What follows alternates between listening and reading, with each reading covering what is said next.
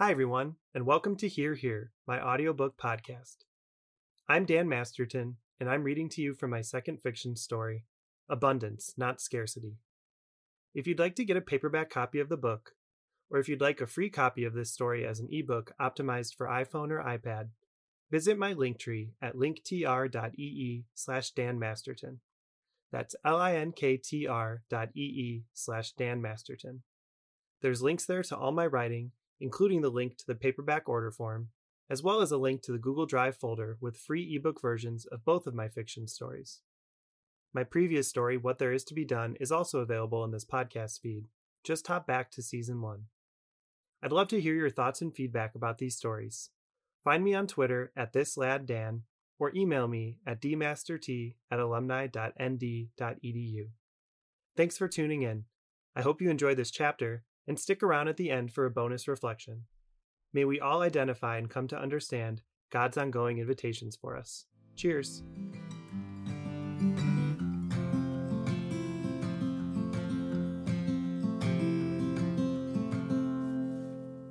Mid stride, Noah pulled his phone out of his pocket. He opened the clock app. He chose the timer.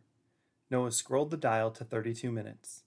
He changed the alert sound to vibrate only. Then he pressed start and slid it back into his pocket as he reached the entry doors. He took a quick breath to steady and quiet himself before pulling open the outer door. Winter had more than given way to spring. The clocks were now sprung forward, such that the sun was still shining in the late afternoon. Noah stepped inside from the warm glow of the sun to the mildly air conditioned cool of the church vestibule. Ever the guilty Catholic, as soon as Noah saw the entry doors into the nave were propped open, he stopped on his heels he had to catch the outer door of the church as it swung shut, so that he could bring it to rest as gently and quietly as he could, even if the modern soft close hinges kept it from making any cacophonous sound when shutting. Once he had brought the door to quiet rest, he slowly shuffled forward through the open doors and reached to bless himself in the holy water of St. Lucy Church. After the sign of the cross, he surreptitiously put up two fingers like a peace sign, pointed them to his two eyes, and looked up toward the stained glass of St. Lucy with a friendly and reverent nod. Noah took a quick look around at the pews to scout out a place to sit before the Blessed Sacrament. The church was into the Easter season. Christ was risen. Truly, he is risen. At church on the second Sunday of Easter, the parish was plugging the Easter campaign for 50 days of adoration. The pastor had pledged to expose the Blessed Sacrament each day from 4 p.m. to 8 p.m and challenged the parish to support 50 days of adoration in celebration of the 50 days of Easter, all the way to Pentecost. Somehow Noah had missed this call on Easter Sunday, but when he heard it the second time, the seed landed on fertile soil. It had been a few weeks since Noah had seen Father C. That conversation took place during Lent, as did his meetup with his old friends. For whatever reasons, he hadn't taken on any Lenten disciplines, other than something about the prayer journey he had started felt like enough. But then, as the chat with his old form master fell further into his rearview mirror, and as he put off reaching back out for another chat, Holy Week and Easter sort of snuck up on him. And he hadn't had another extraordinary presence of prayer since then, on top of getting a bit lax with his attempts at reciting the Psalms and seeking out disciplined pieties to try. At work, he was in a good groove, keeping at his assigned claims in steady order. He showed up on time, worked efficiently, and was leaving at a reasonable hour. His efficiency was making him feel rather like a drone. After a couple weeks of work like this, he could sense his roboticism seeping all across his life again. And Noah worried that his prayer life was going to get automated with it. And so entered the blessing of simply showing up to church each week. If Noah could just get himself to the pews on a Sunday, it gave him a chance to receive something among the Word and Eucharist and community, even if he wasn't looking for it or expecting it. Showing up was a way to come and seek God even if he didn't know why. On that second Sunday of Easter, the announcements after communion were the moment that helped shake him up. The grace of clarity has been coming when I hear humble, faithful suggestions and follow the direction, Noah reminded himself. And if I'm just punching in and punching out of every day, then I'm not giving myself a chance. I got to get back at it. On his way out of church that Sunday, Noah stopped at the sign up sheet. He was amazed to see one of the parish staff was standing nearby with a tablet. She was inviting people to sign up via a QR code and smart device. She was also ready to assist technology challenged parishioners with her parish tablet. Noah was impressed as he scanned the code and nodded when she asked if he was good to go. Noah's phone revealed a sign up website. He scrolled through and found a slot of 5 to 5:30 p.m. on that upcoming Wednesday. That would be a nice way to break up the week, Noah thought, as he secured the slot. I think I should probably try to make this a weekly thing, but let's start with one. So that Wednesday, he got out of work a smidge early and made it over to the church by 5 p.m. He walked inside promptly to join a few other folks in holding down the fort for adoration that afternoon.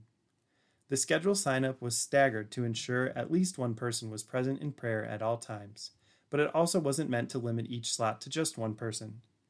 Noah chose a place in the third row, which he entered off the center aisle. A few folks were scattered around the nearby pews, each with a decent bubble of space for their silent prayer. Noah genuflected by grabbing the top of the pew and leaning down to touch his knee to the ground. When he rose back up, Noah side shuffled a few feet into the pew and sat down. As he thought briefly about where to begin, he noticed a few pamphlets scattered across the pews, including one just beside him. Noah pulled down the kneeler and grabbed a pamphlet. He decided he'd start there. Noah planted his knees on the beat up, old, sheeny cushion of the kneeler and swayed back and forth a few times to find a comfy point in the pious grooves. He flipped open the pamphlet past the logo and cover to see what was inside some basic prayers, lists of the rosary mysteries, scripture citations for things like the bread of life and Last Supper, and then flipping to the backside, Noah landed on a few miscellaneous quotes and nuggets. The last one caught his eye as he skimmed it, so he slowed down and read it carefully. Sometimes we need to empty our hearts to God, exhaustively talking through all the wants and needs, all the questions and petitions on our minds and hearts. God is a happy, patient listener, yet God also knows all of the things in our hearts and minds. So, what if sometimes we consider just starting there? Try beginning your prayer today by simply saying, God, you know all the desires and petitions within me. Please hear and respond to my prayer according to your will. Help me to find quiet and peace to hear you and listen today. Noah took a beat. The church was as quiet as if it were empty. Hmm, I kind of like that, Noah thought. Okay, pamphlet, I'll bite. Noah turned to set the paper down on the pew and then straightened back up to continue his prayer. Well, God, you know the needs and desires of my heart, Noah began. He left some space, resisting the urge to exhaustively list out a litany, and inviting God to move through the space and dwell with him. Please hear and respond to these needs according to your will. Noah was keeping calm and quiet, remembering only the simplicity of his singular petition made directly to Christ. He then continued in the vein of the pamphlet Help me to find quiet and peace, to hear you and listen today but I'm going to sit down while I listen. Noah nodded gently, a mildly awkward assent to Christ in the Blessed Sacrament. He then slid back out of the indentations in the padding and gently rested back on the pew to try to hear and listen. Noah sat quietly. He tried to still his mind. When a thought arose, he didn't deny it, he just acknowledged it and tried to let it float by without seizing upon it. At Mass, he often liked to look around and invite what he saw to spur on his prayer. Here at Adoration, there were just a very few people, and each was sitting very still and quiet, immersed in whatever piety before the Lord. Noah bounced his head a bit, sort of antsily, feeling like he was waiting for something and nothing all at once. Maybe because he saw a neighboring person did it, maybe because it's so deeply ingrained in Catholic piety. He felt like doing the sign of the cross. Noah glanced toward the monstrance on the altar, and then dipped his chin a bit and closed his eyes. He reached his right hand up to his forehead and silently prayed as his hand moved in cruciform. In the name of the Father, and the Son, and the Holy Spirit. Amen, Noah heard from a small crowd of voices. He lifted his chin and opened his eyes. The monstrance was still on the altar. He was still in his parish church, but now he was ten rows back, still seated just off the middle aisle, but now he was watching a priest lead from the ambo as a scattered group of a few dozen high schoolers were spread about the front rows of the church. The priest had just led them all in the sign of the cross and now began to speak to the group. Thank you all for being here today. We're so glad to have you here for our parish immersion day. It's been such a joy to welcome you to our church and share and explain our sacred space with you in our tour. I was so delighted to bring you over for our prayer buddies time in some of our elementary classrooms. The art projects you all made are such a lovely way to decorate for this Easter season. And the tender story times and joyful playroom games I saw in the classrooms were such a gift, the priest shared. Noah was trying to find his bearings. Okay, these kids are clearly teenagers. High school students? He said parish immersion day, so this is a field trip of sorts? Noah surmised. The priest continued, We hope you enjoyed your pizza lunch and that it was good fuel for our little service project, weeding and planting and mulching in our growing parish gardens. The way you all cared for the grounds and the spring and summer growth and green will be an enduring gift for the community as the weather warms. Noah was nodding. This sounds like a pretty cool day. Good on these kids, Noah thought. Our parish does have a lot to share in those regards, and it's good the kids got to see it. It makes the parish look nicer, and it represents good stewardship. Maybe it will make them more inclined to come to Sunday Mass or check out our youth group or something. We're grateful for our partnership with Our Lady of Grace High School. It's a blessing to have this special connection with all of you and to hold you all in prayer in our parish community. And of course, the priest continued, we're grateful for the great work of Mr. Noah to make a day like this possible. The priest raised his hand to gesture toward Noah in the back as he said this, and some kids turned to look and smile, while others sat apathetically still. Noah kind of smiled and nodded, not sure how to react. I planned this? Um, okay, I, I guess I could have come up with something like this. It feels like something I would support. But those kids are in uniform, and this seems like a school day. Noah, who'd never worked a day in a school, observed to himself. His mind leapt to Michelle for a beat, and then back to deciphering the moment. It's been a blessing to be able to send him over to the school to get to know you better and organize things like this. And what better way to conclude our day than to spend some time in quiet, relaxed listening before the Lord? We invite you to enter into this period of quiet prayer however you're comfortable. Take a peek at the pamphlets we've left you in your seats to spark some ideas for prayer, and otherwise enjoy the prayerful rest, which we often don't make enough of a point of doing in our lives, the priest concluded. The priest stepped away from the ambo. He approached the altar where he reverenced the Blessed Sacrament and then headed down the sanctuary steps. As he walked down the aisle toward the rear of the church, he gave Noah a quick point and a thumbs up before he passed by. Noah acknowledged him. Then Noah sunk back into analysis. Okay, so I'm liaising between parish and school? Is this a job then? And is this a parish job or a school job? Noah had a lot of internal questions. And if these are students I'm getting to know better, then who the heck are they? Noah looked around. Every student was sitting several feet away from the next closest student. Most were sitting, and a few were kneeling. Several were busying themselves with the pamphlets, whether out of curiosity or nervous boredom. Like, who's that boy? Noah wondered, of a sizable white male student. I bet he goes really hard at basketball. Like, he's got exceptional court awareness and team concept, but not enough individual ability. I bet he brings the same attitude to service and leadership, too, even though he's not a strong student. Like, if I put him in a retreat leader spot with the freshmen, I bet he'd be the loudest, most raucous icebreaker and team builder out there, Noah theorized. He paused a moment. How did I just rattle off such a scenario? he mused. That was not spontaneous. I did not improvise that. I knew that. Whoa, what else do I know? Noah looked next to the tall, bulky boy with the big heart and generous attitude. In that spot next to him was an average sized Latina girl who looked downright small next to that boy. Oh, she's a tricky one. She has the brightest smile and a friendly attitude, but she cannot stick with anything. She has a thoughtful heart, a reflective faith, and magnetism toward helping others, and then she just can't get into that next gear. But she responds to the call outs. She wants to be challenged. She needs to hear that you notice when she doesn't show up, that you make sure she knows she's missed, and that you remind her that she can bring a lot to the table. She's the kid who goes right to the top of the leadership heap if she can just show up. But she just needs to get past no showing out of fear that she'll fall short. She needs to complete the transaction once and see how great she is. Okay, this is cool, Noah admitted to himself. It sort of felt like he was some sort of soothsaying, mind reading psychic but it also felt like he was just processing recent memories. Okay, one more, Noah thought. One row in front of her was another Latina girl. She looked comfortable being in church, being before the Blessed Sacrament.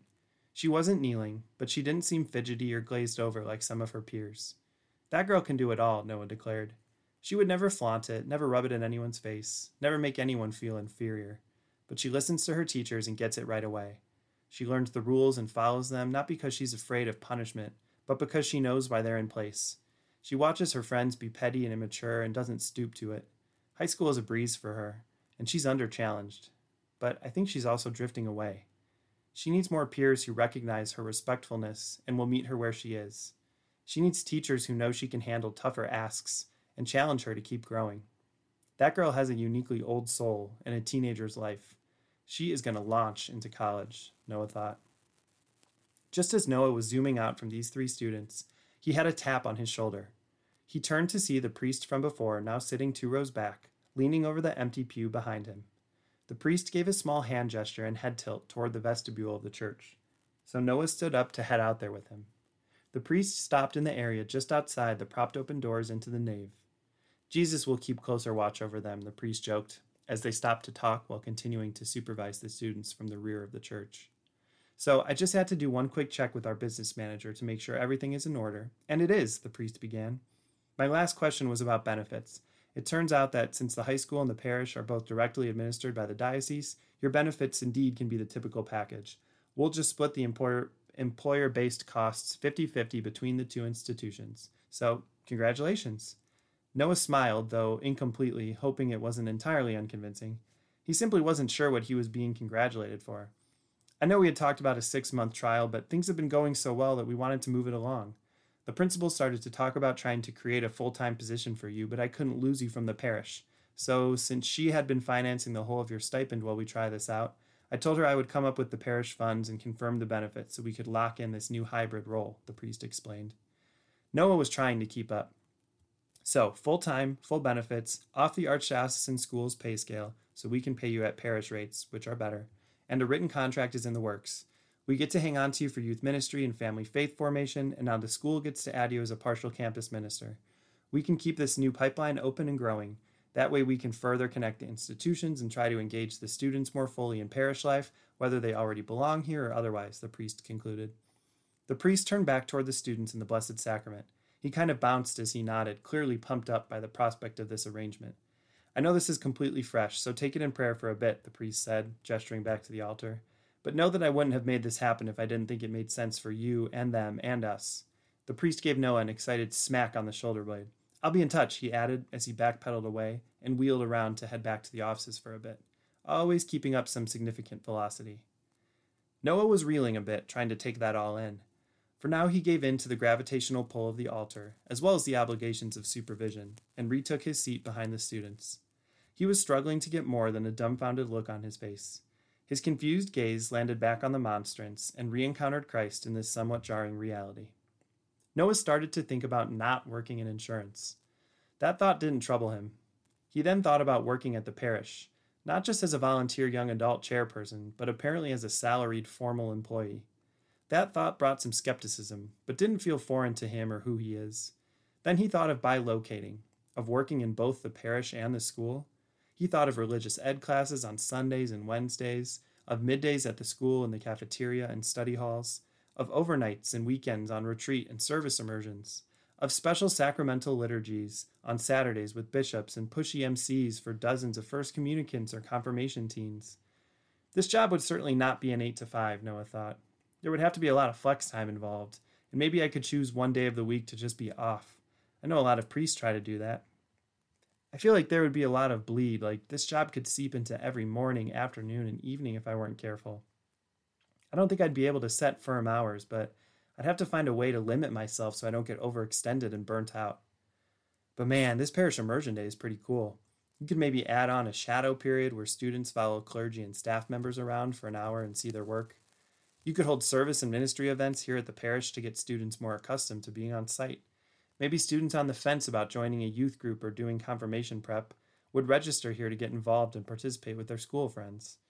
Maybe some of the high school students would even volunteer to train as catechists and maybe buddy up with adults to help run a classroom. Noah continued looking around, from altar to students and back, and bringing his view out to the whole church before him. His heart and mind were not quiet actively turning over the ins and outs of what this arrangement could look and feel like. He could find some pros and some cons. He could get some sense of the part of the shape of it all. But it all still felt a bit opaque, a bit ungraspable. This would not feel anything like my punch clock job, that's for sure. But what would it be like? Would it be like my volunteer year? That was a different mindset. I didn't need to worry about bills and savings. It was like a one year holiday on gearing into adulthood. My student debt was deferred, and I didn't have to worry about financing a car, paying rent, orienting a career. But then the year ended, and I did transition to those realities. Can I go back into such a self emptying and immersive role? Where do career and social life and a girlfriend fit? How do I find presence and peace with all of that? Noah's curiosity and creativity were sparked by this equation, but the way he was starting to wrap his head all the way around the scenario sowed doubts. It felt like it was calling for a mindset that he doubted he could regain, or one that would take serious sacrifice to rediscover. The whole of this calculus was unclear to him. He could sense that there was potential in reestablishing a self giving mindset, but something felt steep about transitioning from insurance and Sunday Mass over to a bajillion hours a week in professional ministry. Noah tried to distinguish the uncertainty of shifting to that mindset from the known good of living it out, while he remembered Father C's comment that his prayer was drawing out things already within him. His eyes took him upward to St. Lucy, whose stained glass image on the wall was refracting in a healthy heaping of springtime sunlight. He gave her a nod and a two fingered peace sign, I see you sign, and looked back to the altar. Once again, the pews were sparsely filled. There were no students, just a few adults. Jesus was still there, though. Noah's eyes landed once again on the monstrance. Well, Christ, whatever quiet and listening are supposed to mean, I'm going to assume the things that just happened were that. And that there was the grace of clarity woven into that whirlwind, Noah thought, prayed to Jesus. Glad to be back on the pony again today. Noah chuckled and shook his head in mild disbelief. His phone started buzzing aggressively. He slid it out of his pocket. His half hour of adoration was up. Noah silenced the buzz and nodded deferently. He pulled down the kneeler to offer a brief word of spontaneous prayer and a glory be in summation. He pushed the kneeler back up, slid down the pew back to the aisle, and genuflected to the altar and Blessed Sacrament. Noah stood up and headed on up the middle aisle to exit the church. His last thought as we passed through the vestibule out to the springtime air was sort of a prayer. Well, damn, Jesus.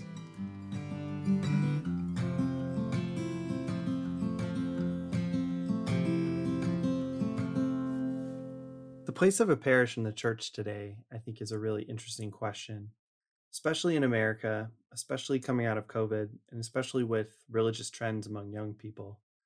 Uh, Springtide Research, who studies religion and spirituality in teens and young adults, has come to call it faith unbundled. It's the idea that young people are still looking for spiritual engagement, but they're not going to look for it in the ways that previous generations did. Whereas we would naturally think of going to Mass or other religious services belonging to a faith community through formal registration, donation, regular engagement in some sort of programming. Young people just don't see it that way. And I think they, Generation Z and those coming after them, will probably have to reckon with the crumbling of institutions that they may not realize they valued that will fall apart because they won't have a solid enough membership and engagement base to draw upon. And so there's going to be a bit of a reckoning there, I'm sure. But one of the things that uh, it also means for the church is that there could be a lot of potential and possibility for creativity um, and kind of apostolic dynamism that perhaps hasn't existed well to this point. And I think part of it could be really simple. In my experience with parish life and some diocesan offices, we have a bit of a, a narrow imagination in terms of how we put together a parish staff, how we put together a diocesan office departmentally and with directors and it probably won't do a good job of engaging and re-engaging people of upcoming generations currently kind of with millennials but with gen z and those coming behind us as well. I think that there needs to be a greater focus on advancement and institutional um, fundraising and marketing such that young people have a better understanding of why you donate to the church instead of just it's something you do, um, which is endemic to me because of how I was raised in the parish community I belong to, but I don't think is anywhere near the norm now that it used to be before.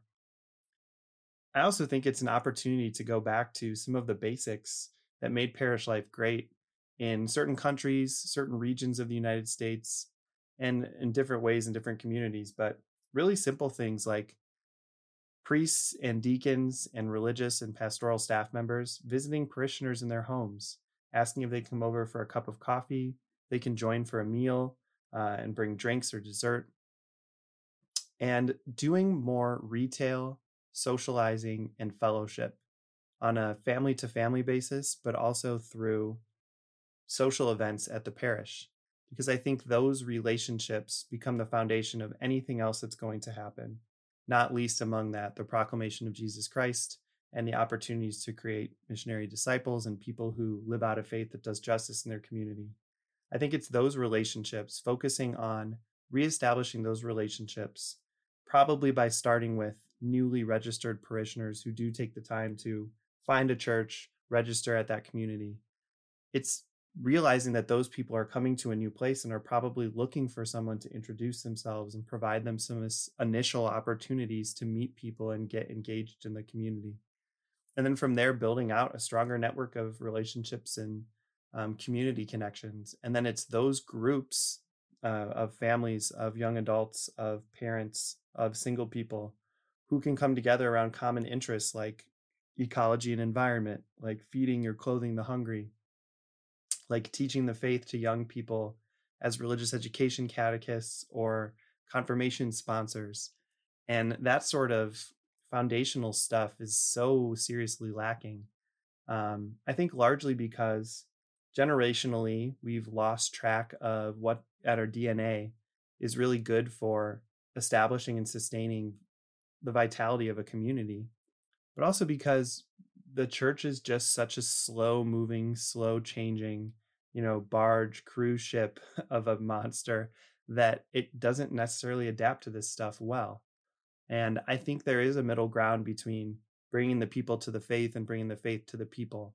And I think that sort of retail ministry um, and focus on socializing and fellowship and one on one encounter is what can rebuild that foundation so that the catechesis and the discipleship can reemerge in a new, more sustainable way. And the sad but true thing is that success might not mean that the pews are filled on a Sunday at Mass to the extent that they were before. You might find that more people re engage by taking part in a collective social action like a soup kitchen or a food pantry, or by being a part of an ecological effort like Meatless Mondays.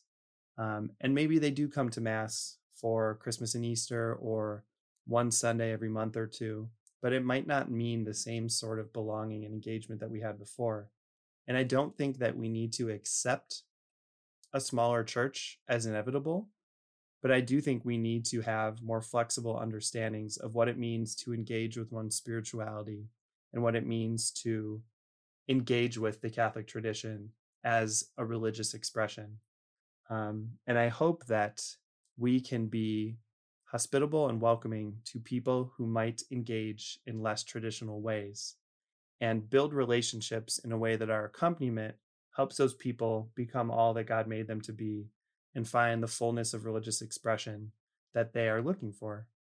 And I hope that there can be an imagination and creativity that brings us there um, before too many of our churches and schools close that we fall into some kind of panic or insularity or you know enclave sort of attitude where we just become very small inward looking inward turned micro communities but rather that we can creatively and dynamically remain a ubiquitous nationwide worldwide presence for good for deep deepened lived faith um, and for strong communities where Christ is present and we can do things both spiritually and socially that help people become who God made them to be.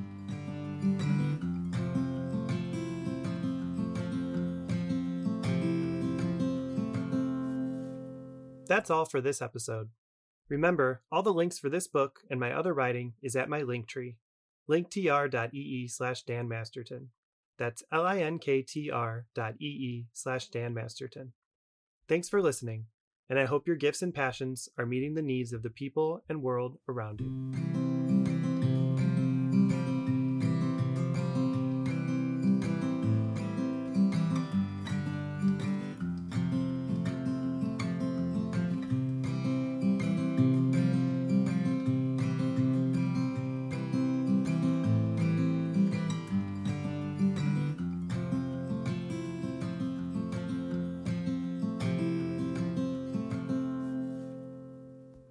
Instrumentals for this podcast were improvised and performed by Jason Pham.